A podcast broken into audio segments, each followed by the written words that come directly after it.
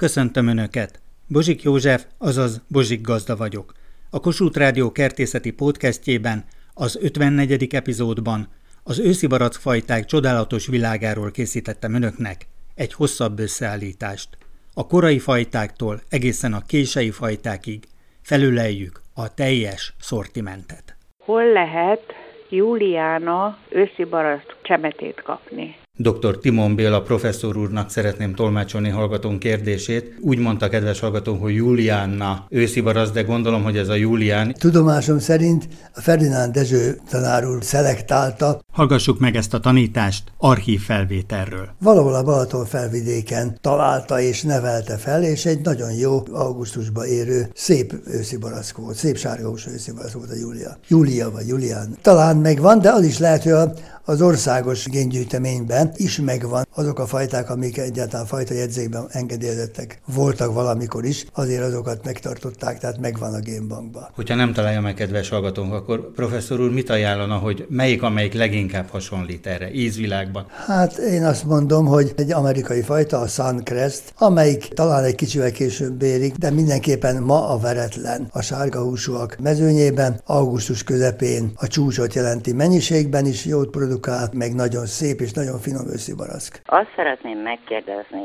hogy megyből, cseresznyéből, kajsziból, őszi barackból lehet-e vízszintes gyümölcsövényt, vízszintes termőkarú gyümölcsövényt nevelni, vagy csak az almás termésűekből? Dr. Timon Bélának, a Kertészet Egyetem nyugalmazott professzorának tolmácsolom hallgatón kérdését. Tanár úrnak én láttam ilyen kísérletét, amikor ki voltak terítve az őszi barackfák, de valahogy nem vált be ez a koronaforma, vagy nem terjedt el? el? Hát inkább azt mondhatnám, hogy nem terjedt el. Hallgassuk meg ezt a tanítást archív felvételről. Lényegében mi az olasz palmettát próbáltuk magyarországi viszonyok között adaptálni, de jött egy sokkal modernebb koronaforma az ősziből, ez pedig a karcsú orsó, amit a franciák találtak ki, hogy így mondjam, ők alkalmazták először, aztán Olaszországon keresztül terjedt el. Én Olaszországban láttam először, aztán elmentem Franciaországba is megnézni, és megpróbáltuk Magyarországon megvalósítani. Nagyon sűrűn lehet telepíteni, tehát négy és fél sortávolság, két méter tőtávolság mellett nagyon szép sövényeket lehet szinte kialakítani belőle. Egy nagyobb üzemi területen is telepítettünk annak idején a Gutmann Vilmos kollégámmal, aki annak idején az Alagi Állami Tagazdaságban főkertész volt, és ott kezdtük, együtt csináltuk gyakorlatilag az első ilyen karcsós ültetvényeket, aztán szakcsoporti ültetvényben is volt. Ennek a koronaformának egy alapvető előnye, hogy nagyon gyorsan termőre fordul. Nem mindegy, hogy ezer fa van egy hektáron, vagy csak 400. Termi azt az első három kiló barackot, hogy így mondjam, és az első 6-8-10 évben az összes hozamat több, mint a hagyományos térállású őszibarackoknál, de természetesen ennek megvan az ára, mert most már azt is tudjuk, mert ugye már több mint 15 évesek az ültetvények, amiket kezdtünk itt Magyarországon csinálni, és bizony 15 éves kora után az elöregedés. Nyilván becsületes termés hozamok eredményeképpen valahogy azt látom, hogy ezt a koronaformát nem érdemes tovább fenntartani, miközben mondjuk egy váza koronát azért akár 30 éves koráig is üzembe lehet tartani, és termelni lehet rajta. Tehát akkor kedves hallgatónknak azt ajánlhatjuk, hogy például a professzor úrnak az egyik könyvét kölcsönözze ki a könyvtárból, mert ugye ilyenkor egy kép többet mond, mint ezer szó, és nézze meg ott a koronaformákat. Igen, hát most a legutóbbi és az utolsó két kiadás már intenzíven foglalkozott ezekkel a modern koronaformákkal, le van írva. Cseresznyi és megy vonatkozásában a Rotko professzor Úgy. könyve, illetve Sipos Béla Zoltánnak vannak még meccési könyvei, vagy Brunner könyvét is említhetjük. Brunner, igen. A Brunner Tamásnak az érdeme volt egyáltalán a törpeültetvények nevelésnek az elméleti kérdéseit próbálta tisztázni, nagyon nagyon jó kis könyve. Kollégám a Rotkó Károly, ő fejlesztette ki Magyarországon a cseresnyének is, meg a megynek is a karcsorsó koronaformát. Tehát minden gyümölcsfajnál, nem csak az almán meg tudjuk teremteni az intenzívebb sűrű telepítésű orsórendszerű ültetvényeket. Kezembe került most egy 40 éves őszi kiadvány, amiben említik a barack mandulának, mint alanynak az őszi barack termesztésbe való felhasználását. Állítólag ezt a barack mandulát a mai napig is a Buda vidékén, valamint Diósd és Szexárd vidékeken még lehet találni. És ehhez szeretnék én valamilyen formulába hozzájutni. Nem tudom, tud-e segíteni nekem ebbe, hogy van olyan ismerős esetleg, aki ebbe az ügybe tudna segíteni. Most ért haza a faiskolából Rozbora Zoltán őstermelő kollégám négy őszi barackfát választott, mindegyiken van jelcímke, ezt kedves hallgatóink figyelmébe is ajánlhatjuk, mert nem csak a fajta név van rajta, hanem például az alanynak a neve is. A GF 677-es alanyon vásárolta. Miért? Azért vásároltam GF 677-es alanyjal, mert azokon a területeken, ahol nekem idáig mandula alanyon volt őszi barack és kipusztult, ott nem valószínű, hogy jól fog fejlődni újra a mandula alanyon a talajuntság miatt, de a tapasztalatom az most már több évre visszamenőleg, hogy ha arra a területre, ugyanarra a pontra elültetek egy GF alanyút, csodálatosan fejlődik. Tehát akkor az alany cserével megoldja, hogy őszi barack után őszi barack kerülhet, de erre nagyon figyeljünk, hogy milyen az alanya. Igen, tehát hogyha mandula alanyú őszi barack helyére teszek mandula alanyú őszi barackot, az lehet, hogy első két-három évben még fejlődik, harmadik, negyed évtől elkezd sínylődni, kipusztulni, stb. De a GF alanyon ugyanarra... Ez egy mandula barack alany. Igen, ez valami, egy hibrid. Fran... valami francia hibridet, amit utána olvastam, hogy mi, de tulajdonképpen az, hogyha egy mandula alanyon levő barack ott kipusztult, ugyanarra a helyre ültethetek GF alanyon akármilyen őszi barackfajtát, ott csodálatosan fejlődik. Nekem idáig hát egy olyan tíz éves tapasztalatot tudok erről mondani, és bevált. Vadőszi barack alanyon is lehet vásárolni, de az inkább az Alföldre. Ugye itt Érd térségében vadőszi barack alanyon nem kísérletezett még, hogy az mennyire válna be, mert az is ugye egy másik alany lenne. Talán két olyan fán van, próbaképpen vettem. Hát olyan közepes erősségű, közepes növekedésű. Nem érzi igazán jól magát akkor? E, igazából olyan közepesen érzi magát őszi barack, Mikes Kelemen szava, de az még Rodostóban született, és ott tényleg ősszel érő őszi barackok voltak. Springtime egy amerikai fajta, és ugye tavasz idő, tehát egy nagyon korai érésű fajtáról van szó. Tordasan lehetek, kedves hallgatóink sokféle korai barack közül választhatnak. Igen, ilyen az emberi természet, a nemesítők is keresik a kihívásokat és a virtust, és amíg kajszi baracnál beszéltünk arról, hogy ma már ősszel érő kajszi vannak, addig őszi barackokból nyár elején érő fajták fajtákat is nemesítettek. A paraszbaraszkok valóban ősszel érnek, de ma már bőven vannak olyan fajták, amik júniusban kezdik meg az érésüket itt Magyarországon is. Dr. Szani Zsolt, a Nébi témavezetője. És mind nektarinban, mind molyhosséjúban, mind fehér, mind sárga húsú fajtában megtalálhatók a korai érésű fajták. Ilyen fehér húsú molyhos fajta a Springtime, amit már említettünk, Kaliforniában nemesítették, június végén érik, kisé megnyúlt alakú, kb. 65 g most a gyümölcse, jó 70%-ban borítja a piros fedőszín, maghoz kötött fajta. Molyhos héjú és sárga húsú fajta a Spring Crest, 70 g-os a gyümölcse, 80%-ban borítja a piros csíkozott fedőszín, enyhén lapított gömb alakú, félig magvaváló fajta, amire érdemes figyelni, hogy lisztharmatra érzékeny. A nektarinok közül fehérhúsú korai érésű fajta a Káldézi 2000, ami július második felében érik. Kicsit megnyúlt az alakja, kifejezetten fénylő, piros fedőszín borítja szinte teljes mértékben a gyümölcsét, édes, a korai fajták között viszonylag kemény húsú, hasonló fehér húsú nektarin hazai nemesítésű fajta az eszter, feltörő fát nevel, bőtermő, a gyümölcse hasonló áróérték, mint a káldézi 2000 illetve sárga húsú nektarina Red June két héttel érik a Red Haven előtt, július közepetájáig érik, 70 g-os a gyümölcse szintén legnagyobb rész piros fedőszín borítja, feltörő erős fát nevel, ez fontos tulajdonságnak tartom, hiszen van több olyan korai érésű őszi barack fajta újdonság, aminek nagyon gyenge növekedésű a fája, és öntözést tápanyag utánpótlást igényel, hogy kellő növekedési erében tartsuk a fát. Valóban a legtöbb őszivarasz fajta az amerikai Egyesült Államokból, főleg Kaliforniából származik. Itt működik egy családi nemesítőház, a Zajger család. A világ őszibarasz fajtáinak a túlnyomó többségét ők állítják elő, de ugyanakkor itt Európában is a legkülönbözőbb helyeken fedezhetünk fel új őszibarasz fajtákat. Szinte minden európai ország kertész hallgatóinak megtanítják, hogy mi az őszibarasz termesztés északi határán élünk, élünk, ugyanakkor Lengyelországban is vannak nemzeti fajtajegyzéken szereplő őszi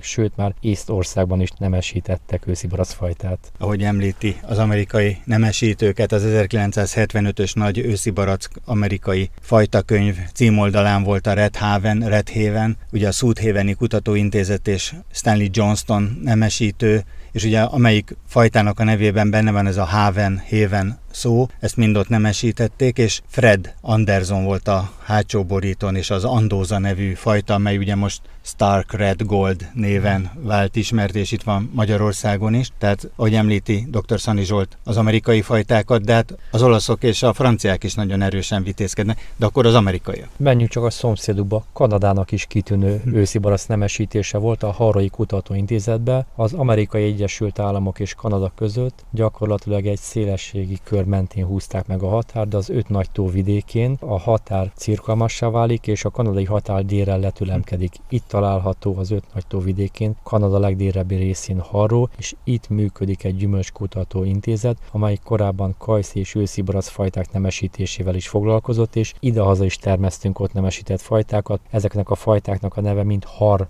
szótaggal kezdődik a helynévből, a harkot, hargrant, harodzsem, harlén, kajszi fajták onnan jönnek, de például pont itt a gyűjteményben a Harbringer nevű kanadai őszi barack fajta, a korai fajták között kifejezetten nagyobb gyümölcsű, lédús, jó ízű, valamivel keményebb húsú sárga húsú fajta. Ez egy hagyományos fajta, molyhos. Igen. Különleges fajtákat említett dr. Timon Béla, nyugalmazott tanszékvezető egyetemi tanár a kertbarátok konferenciáján. Az ősi, budaörsi fajták, és ennek van egy visszatelepítése, és csodálatos szép fajtákat szaporítanak. Kezdjük talán a vérbarackkal, mert az óbudai piacon én is tudtam venni, tényleg olyan lekvárt lehetett belőle készíteni, mint hogyha lekvár lett volna. Nagyon örülnék, hogyha tényleg lehetne kapni a piacon, és tömegesebb lenne a termelése. Hallgassuk meg ezt a tanítást archív felvételről. Nem csak jó lekvárt lehet be, hanem nagyon jó rostos gyümölcslevet is lehetne csinálni, sőt ebből... Resveratrol tartalom. Igen, a laboratóriumban vizsgáltattuk is, és megalapítottuk, hogy a antioxidáns aktivitás a vörös színhez kötődik, és például a vérbéli baraszban nagyságrendel több van, mint egy, mit tudom, egy sampionba például. Ez érdekes, hogy ahogy kedves hallgatóinkkal kapcsolatban vagyok, a vérbarack itt is ott is felbukkan. Például Örkényben is született egy barack, tehát egy véletlen magonc. Inkább a délibb területeken volt elterjedve, és a szőlők között nagyon sok vérbarack. Én is onnan hoztam a gyűjteményünkbe, valóban egy nagyon finom barack, és én nagyon örülnék, ha ebből egy olyan termesztési mennyiség lenne, hogy akár egy speciális magyar különlegességet lehetne egy ilyen rostos gyümölcslevet, amelyik szerintem megverné, mert izében tökéletesen őszi barack, finom is, és a színébe pedig hát egyszer nincsen még egy ilyen Európában. Na most... Ahogy említette tanár úr itt a konferencián, hogy már a középkorban magyar barack néven nevezték. Igen, hát volt egy német szerző, aki 1561-ben Németország kertjei Horti Germániai című könyvé, latinul írta a könyvet, abban leírja, hogy a vérbarack az egy magyar specialitás. Ezt aztán átvette a többi szerző utána, és egészen Leroy pomológiájában is, francia szerző volt 1800-as években, magyar barackként írja meg a vérbarackot. Na most tehát ez mindenképpen hungarikum lenne, amire joggal lehetnénk büszkék is, és föltétlen lehetne ezáltal jobban még propagálni is a terméket, hogyha ebből lehetne egy jó gyümölcslevet csinálni, mint egy magyar hungarikum specialitást. Hát ennyit erről. Most a lapos barackokban nem mondom, hogy én olyan sokat hoztam, lényegben Kínában is járván megnézve az őshazát, és onnan is hoztam egy lapos szibarackot, amelyik a Magyarországon nagyon régen a Mohácsi Mátyás könyvében is leírt ez a Pento nevű, nagyon finom, vaníliás illatú ízű, elég kis méretű, de nagyon finom édes őszi barack, lapos barack, hát úgy néz ki mondjuk, mint egy préselt ilyen füge. Diszkosz. Igen. Ellenben, amit én Kínából hoztam, az már több mint 10 cm átmérői nagy korong. Tipikusan a kínai fajták érdekes módon, ők nyilván ilyen jelenben szelektáltak, már a népi szelekció is ebben irány, hogy nem savas, hanem édes legyen. Ezért ez a barack is nagyon édes, aromában nem üti a hagyományos pentót se. Na most ellenben a Krim-félszigeten működik egy nagyon csodálatos botanikus kert, Jalta mellett, világ egyik legszebb 1812-ben alapított. Egy finn botanikus alapította ezt, egy fantasztikus botanikus kert, a minden mediterrán növény egy óriási területen, és hát ott egy jó kutatóintézet dolgozik ma is, nemesítéssel is foglalkoztak, gyümölcs nemesítéssel. Kiváló kajszi és őszi barack nemesítők voltak, és én onnan hoztam egy lapos barackot, amelyik 10 cm-es átmérőjű, tökéletes őszi barack ízt hozza, és ami nagyon-nagyon értékelem, hogy abszolút egészséges a lombja, olyan szép a levele, és olyan szép színe van. Tehát egy olyan gyönyörű fája van, hogy messze kiri egy ültetvényből is. Mi csak úgy neveztük el, hogy a krími lapos, mert ugye van a kínai lapos, a pentó, aminek a neve is ismert, ez még nem lett fajta minősítve semmi, hát egyelőre itt van a kísérleti terünkön, és nagyon jónak talált. Na most viszont a lapos ez divattá kezdett válni a világba, és a franciák feltalálták, mint sok mindent ügyesen a kertészetben, feltalálták a nektarin lapost a franciák is nemesítésbe fogtak. Nem tudom, hogy jól láttam, tanár úr, hogy olaszok és a spanyolok is? Nem tudok róla, hogy a spanyolok és a olaszok is nemesítenének-e, de a franciák kifejezetten nemesítenek, és Platerin néven jött az első olyan lapos, tehát nektarinokat hibridizáltak a lapos barackkal, és már nektarinban is van, azok gyönyörű szép pirosak. Egyszer kint jártam Franciaországban, és a piacon már árulták, tömegesen lehetett kapni. Ma már nálunk is lehet kapni, nyilván importból van. Itt és hát gyűjteményben talán van, még a sajátunkban még sajnos nincsen, mert ezek általában védettek ezek a fajták, és nem lehet csak úgy elhozni. Mint uniós országból beszerezhetnénk? Valószínűsítem, hogy meg lehetne oldani valami. Valószínűleg meg kell venni a licencet, vagy valami ára van ennek, és akkor talán a szaporítási engedélyt is megadják a licenszel mellé. Azt mondom, hogy érdemes erre odafigyelni. Fritz László kertjében lehetek. Itt van ez a különleges fajta, mert amikor fölhívott telefonon, mondta, hogy a Rote Kaisert keresztezte a reménnyel. Igen. A remény volt az anyuka? Remény, ott az anyuka a szomszédban. Igen, azon már nincsen, Á, mert nincs, már leére. már igen. Tehát akkor ez a reménynek és a Rote Kaisernek a hibridje. Igen, ez egy igen. egyedülálló fa, ön nemesítette, Igen, és lapos barackról van Igen, szó, most igen. érik. A Rote Kaiser az egy vörös levelű, Vörös levelű. Dísz, díszbaracknak is használják, Igen. de ehető, igen. gömbölyű barack. Gömbölyű, kései, fehérhúsú. Még látni ősszel is ugye a piros végeit. Ez Tehát akkor ez egy olyan lapos barack, amelyik vörös kihajtású, vörös Igen. rombú, de mind a igen, is igen. őszre kizöldül. tavasszal teljesen vörös, mind a Rotekaiser. Egy gyönyörű bőtermő, teli van ilyen kis pogácsa barackokkal, Igen, igen. lapos barackokkal. Egy gyönyörű. Tessék megkóstolni, talán már lehet találni benne. Ez így sikerült mindenféle laboratóriumi körülmények nélkül. És több hibridje is van? Több ilyen magonca? Nincs, nincs. Ez az egy? Ez az egy van. Ez olyan, mintha valaki egy lottó szelvényel játszik, és megüti az igen, ötös. igen, ez ilyen különlegesség volt nekem ez az úgynevezett Rotekaiser, illetve nem úgy nevezett, mert ez a hivatalos neve, és avval próbálom összehozni ezt a laposat, úgy, ahogy a Tamási professzor úr csinálta, és talán nekem sokkal egyszerűbben sikerült, mint Igen, hát ott a nemesítési tanszéken született, ugye Pejovics Bogdán híres nemesítés közreműködött, igen, igen és, ott, ketten csinálták ezt a és hogy a Pento, Pentao nevű kínai lapost keresztezték Igen. a Forddal, Igen, és abból lett a remény. igen. Egy fehér húsú, nagyon finom, jó Nagyon ízű hát akkor ezt meg tudja erősíteni, mert itt van a remény is. Igen, meg a pincénkben van legalább 20 üveg eltéve a reményből. Csak Befőtnek? befőtnek, csak nagyon macerás meghámozni. Józsa Gyula, híres faiskolás mester mondta, hogy érdemes rézzel, mondjuk modern időnkben a tribázikus réz szulfáttal permetezni, mert a remény eredetileg nagyon repedékeny, hogy a bibepontnál felreped. Igen. Ezt ön is tapasztalja. Igen, tapasztaltam, és úgy látom, hogy ennél az új keltezésű fajtánál ez a tulajdonság elmarad. Tehát nem annyira repedős. Nem annyira repedős. Ez mostan eláltatásra vár ez a fa, úgy hívom, mert oda van már ültetve mellé egy, Az utódja. egy Incorruccio Pieria. Szépen megerett, egy barack is volt rajta. Olasz fehérhúsú fajta. És ugye ez azt jelenti, hogy a Pierinek a magonca. Igen, igen, igen. Az is egy szép fehérhúsú őszi barack. Tehát akkor itt ez a kis Van még egy fajta itt, egy Michelin nevű. Ennek is le kellett volna már érni régen, és még most kínlódik szegénykém. Meg is nézhetjük közelről.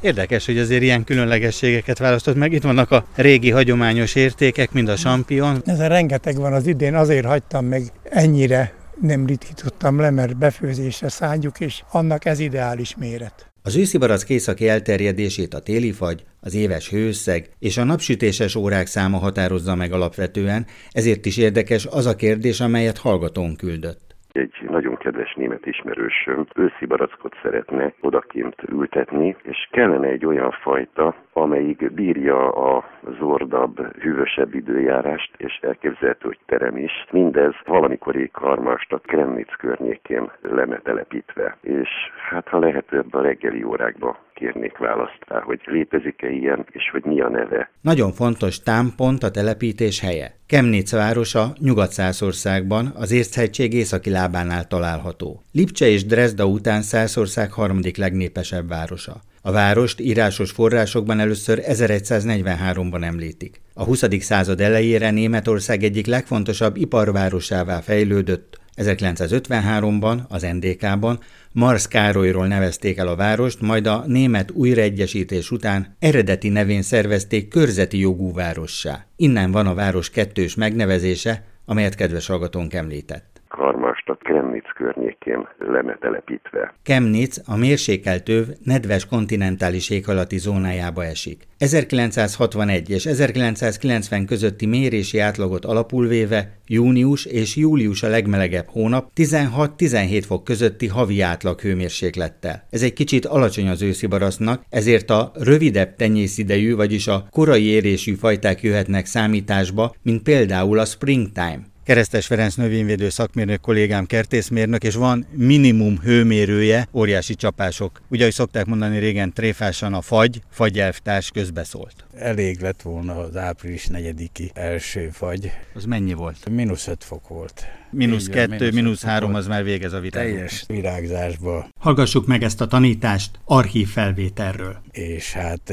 így gyakorlatilag 10-11 órára a fák le is feketettek, és hát sajnos fagy le is tarolta. Érdekes módon a Dixired őszi barackfám meg úgy néz ki egy nektár őszi barackfám volt mutatóba egy-két szem gyümölcs, de nagyobb magasságokban, viszont kanadai, amerikai és nagyon jó magyar fajták ott voltak, és mindegyik lefagyott. Tehát ezt a mínusz 5 fokot ugye ezt, ezt nem bírja, tehát ez már fiziológiai képtelenség, mert mínusz 3 foknál, hogy a nemesítési tanszéken is tapasztaltuk, átfagy a virág és akkor vége, sőt a kis gyümölcs is, ha megfázik, akkor is lehullik. Így van, a mag károsodott a fagytól, a hidegtől, és hát gyakorlatilag nem volt életképes a gyümölcs. Az őszi baracknál van egy-két fajta, egyet említenék, ez a Cresthaven vagy Cresthaven, amin fánként van 10-20 szem maximum. Olyan fajták meg megfagytak. Igaz, hogy ez is olasz padána egy kései fajta, ami még eddig soha meg nem fagyott. Viszont érdekes, hogy ami még megmaradt, az a gumibaracka, a Baby Gold 6-os. Azon szinte teljes termés maradt, hogy ez mivel magyarázható. Valószínű, hogy néhány napos virágzásbeli különbséggel. Hogy tolmácsoljak egy hallgatói kérdést. Kellene egy olyan fajta, amelyik bírja a zordabb, hűvösebb időjárást, és elképzelhető, hogy terem is. És Magyarországról vinnék, hiszen az unió keretében uh-huh. egyik országban a másikba lehet vinni csemetéket, nem probléma, de milyen fajtát? Itt azért a fagytűrés Németországban fontosabb lehet. Én a Red Haven vagy Red Haven amerikai nemesítésű fajtát úgy tapasztaltam mindig az örkényi kertünkben is, hogy az nagyon ütésálló, bírja a gyűrődést. Valószínű, hogy teremne a Red Haven vagy Red Haven, hiszen ez egy világfajta. Chemnitz városában a napfényes órák száma évente átlagosan 1530 óra, júliusban 200 óra. Mivel az őszi barack fényigényes növény, ez nagyon fontos adat, és az is, hogy ha déli lejtőre tudják ültetni a kis csemetét, akkor a kisfa még jobban fogja érezni magát. Sóskúton lehetek Zoltán gazdánál, és csodálatos szép fehér húsú őszi barackokat termeszt. Legelőször volt ez a Mayfleur. Rosbora Zoltán, őstermelő kollégám. Aztán Amsden, egy-két kihagyással utána Mariska, Ford, Champion, ezek voltak a fő fehérfajták. Most egyik kedves hallgatónk ismerősének Németországba szeretne barackot ajánlani. A Ford szerintem az annyira bőven termő, hogyha felét el is viszi a fagy, akkor is marad rajta szerintem annyi, amennyi. Tehát akkor fehér húsúban ezt ajánlhatjuk, hogy német földön is talán jó lesz. Hát attól függ az, hogy milyen magasságra viszi, mert azért az őszi baracknak azért lényeges a sok napsütés tanították korábban, hogy Magyarország az őszi barack termesztés északi határán van, de most már látjuk, hogy Lengyelországban is van őszi barack, meg kajszi barack is, tehát érdekes módon csúszik ez a határ fölfelé. De milyen alanyon válasszuk ki az adott nemes fajtát? Egy dologra kell nagyon figyelni, hogy mielőtt vinni a barackot, talajvizsgálatot kéne megnézni, a talaj pH-ját meg kéne nézni, mert a őszi barack nagyon érzékeny a mész hiányra. Tehát savanyú talajon nem lehet termeszteni, vagy pedig meszezni kell. Ehhez tudnunk kell a város talajtani adatait. Chemnitz geológiai bázisát alapvetően az üledékes kőzetek és a lősz határozza meg. Ennek figyelembevételével az a célszerű, ha vadőszi barackalanyon választjuk ki az adott nemes fajtát. Ha nem kapunk ilyen alanyon, akkor szóba jöhet még a mandula barack hibrid alany is, és végső soron legkevésbé ajánlható a mandula alany, ha Chemnitz városában akarunk őszi ültetni. Itt állunk most egy nagyon kései fajta mellett, nagyon érdekes, hiszen mind a ketten az őszi baracnak is mesterei, és ugye nagy kérdés a kései fajták. Eleve Mikes Kelementől ez a szó, hogy őszi barack, ősszel érő barack, szemben a sárga barackkal, amelynek klasszikus érés ideje júliusban volt, de hát most ugye látjuk, hogy szeptember és október is lehet, de hogy az őszi baracknál a kései fajták, hogy mennyire jöhetnek számításba, hiszen itt egy csodálatos őszi barack fajta gyűjtemény is van. Igen, az őszi baracnak nagyon jelentős központja található az USA déli államaiban. Dr. Szani Zsolt az őszi barack témavezetője a Nébiknél. Európán belül Spanyolországban, Franciaországban, Románia is kiváló őszi barack nemesítéssel rendelkezik, és még a kajszit is meghaladó számú új fajta kerül évről évre az európai fajta piacra. Az őszi barack nemesítők az eredményeik révén új területeket tudtak bevonni az őszi barack nemesítésbe, tehát a mérsékelt ég légőben termesztett gyümölcsfajtáknak van egy téli hideg igénye. Adott hideg hatást kell kapni a fáknak, hogy rendesen virágozzanak, fakadjanak és hozzanak termést, és az őszi barazban már korábban megalkották az alacsony hideg hatás igényű fajtákat, ami azt jelenti, hogy egészen délre a mediterrán régiónak is a legdélebbi részére szinte már termeszthetők ezek a fajták, és értelemszerűen ezzel sokkal korábban tudnak piacra, akár az európai piacra is eljutni. Éppen emiatt a hazai őszi termesztők is tapasztalhatják, hogy évről évre nehezebb helyzettel kell szembenézniük. Az Európai Unióban túltermelési válság van őszi baracból. Igen, az őszi baracnál nagyon érdekes, hogy korábban attól tartottunk, hogy a mediterrán országok a kontinentális klímájú országoknak jelentenek nagy versenyt. Ma már ott tartunk az Európai Unióban, hogy a mediterrán országok is egymás piacán versengenek. Tehát spanyolok, olaszok, görögök. A spanyol őszi barac termesztés nagyon komoly hatással van akár a franciaországi őszi barackárakra is. Dr. Timon Béla mondta, hogy milyen érdekes a lapos barackok világa, ugye a Pento, kínai lapos, de most már franciáknak van nektarin lapos barackjuk is. Platerin néven jött az első olyan lapos, tehát nektarinokat hibridizáltak a lapos barackkal, és már nektarinban is van, azok gyönyörű szép pirosak. Egyszer kint jártam Franciaországban, és a piacon már árulták, tömegesen lehetett kapni, ma már nálunk is lehet kapni, nyilván importból van, azt mondom, hogy érdemes erre odafigyelni. Nem csak a nyugat-európai, a kelet-európai nemesítő műhelyből is kerülnek ki lapos nektarinok, például a Konstancai Nemesítő Intézetből, ez divat hullám. Néhány generációval korábban a gyümölcs alapvető élelmezési cikk volt, ma már ezt a táplálkozásunkat bővíti, gazdagítja, és ebben is divat hullámok vannak. Érdekes módon ez a lapos barack nagyon régóta ismert Magyarországon, pogácsa barackként már a háború előtt árusították a budai piacokon, és a Buda környék kisvábok termesztették ezt a Kínából származó fajtát, de nagyobb keletje nem volt, mindig csak egy érdekesség volt. Amikor spanyol-francia nemesítők komolyabb nemesítési programokat indítottak, és marketing hadjáratot állítottak a lapos őszi fajták mögé, ez Európa szerte divatba jött, és ez a divat hullám elért minket is. Az Egyesült Államokban a South kutatóintézetben például a Red Haven, Fairhaven, Crest Haven, tehát mindig beletették ott is a kikötő szót a fajtáikba. Mondjuk ez a 70-es években volt hatalmas áttörés, és mondjuk a rethéven az mind a mai napig azért őrzi Nimbusát, az egy nagyon jó bevált fajta, de ilyen nagyon késői érésű a Cresthaven, és mondják kollégák, hogy elég jól tudnak vele piacozni. Kovács Attila mit tapasztal? Igen, mindenképpen a késői őszi fajtáknak nagyon nagy előnye. Elég jól tárolhatók is, tehát sokkal jobban tárolhatók, mint a korai fajták. Sokan csinálják azt, hogy betárolják hűtőbe a gyümölcsöt, és egy későbbi időpontban viszik a piacra, és nagyon jó minőségek is tudnak elérni ezek a kései fajták. Tehát elég szépen színesednek, nagyon szép darabosra is megnőnek. Szinte a fagyokig lehetne, mert mondjuk nyilván kaliforniai nemesítésű, meg olasz nemesítésű fajták az ő klímájukhoz, illetve az ő időjárásukhoz kapcsolódóan olyan kései időpontokat is gondolhatunk, ami Magyarországon már nem biztonságos. Épp az amerikai Egyesült Államok példáján figyelhető meg, hogy az őszi termesztés délre húzódásával az új fajták nemesítés és egyre délebbre húzódott, és azok a nagy hírű, nagy nevű, északabbra fekvő nemesítő intézetek, egyetemi programok, amikből esetleg Magyarországnak is főárufajtái származtak, megszűntek. Tehát ez mutatja, hogy mennyire fontos, hogy hazai nemesítési kutatási programjaink legyenek, mert nem biztos, hogy mindig el leszünk látva külföldről olyan fajtákkal, amit a hazai termelőfogyasztók igényelnek. Kedves hallgatóink, van egy éjjel-nappal működő üzenetrögzítő, ezen várom az önök kertészeti kérdéseit, amelyek alapján készítem el az újabb összeállításokat. A telefonszám a következő 061 328 73 00. Várom önöket egy újabb epizóddal a Bozsik Gazda Podcastben.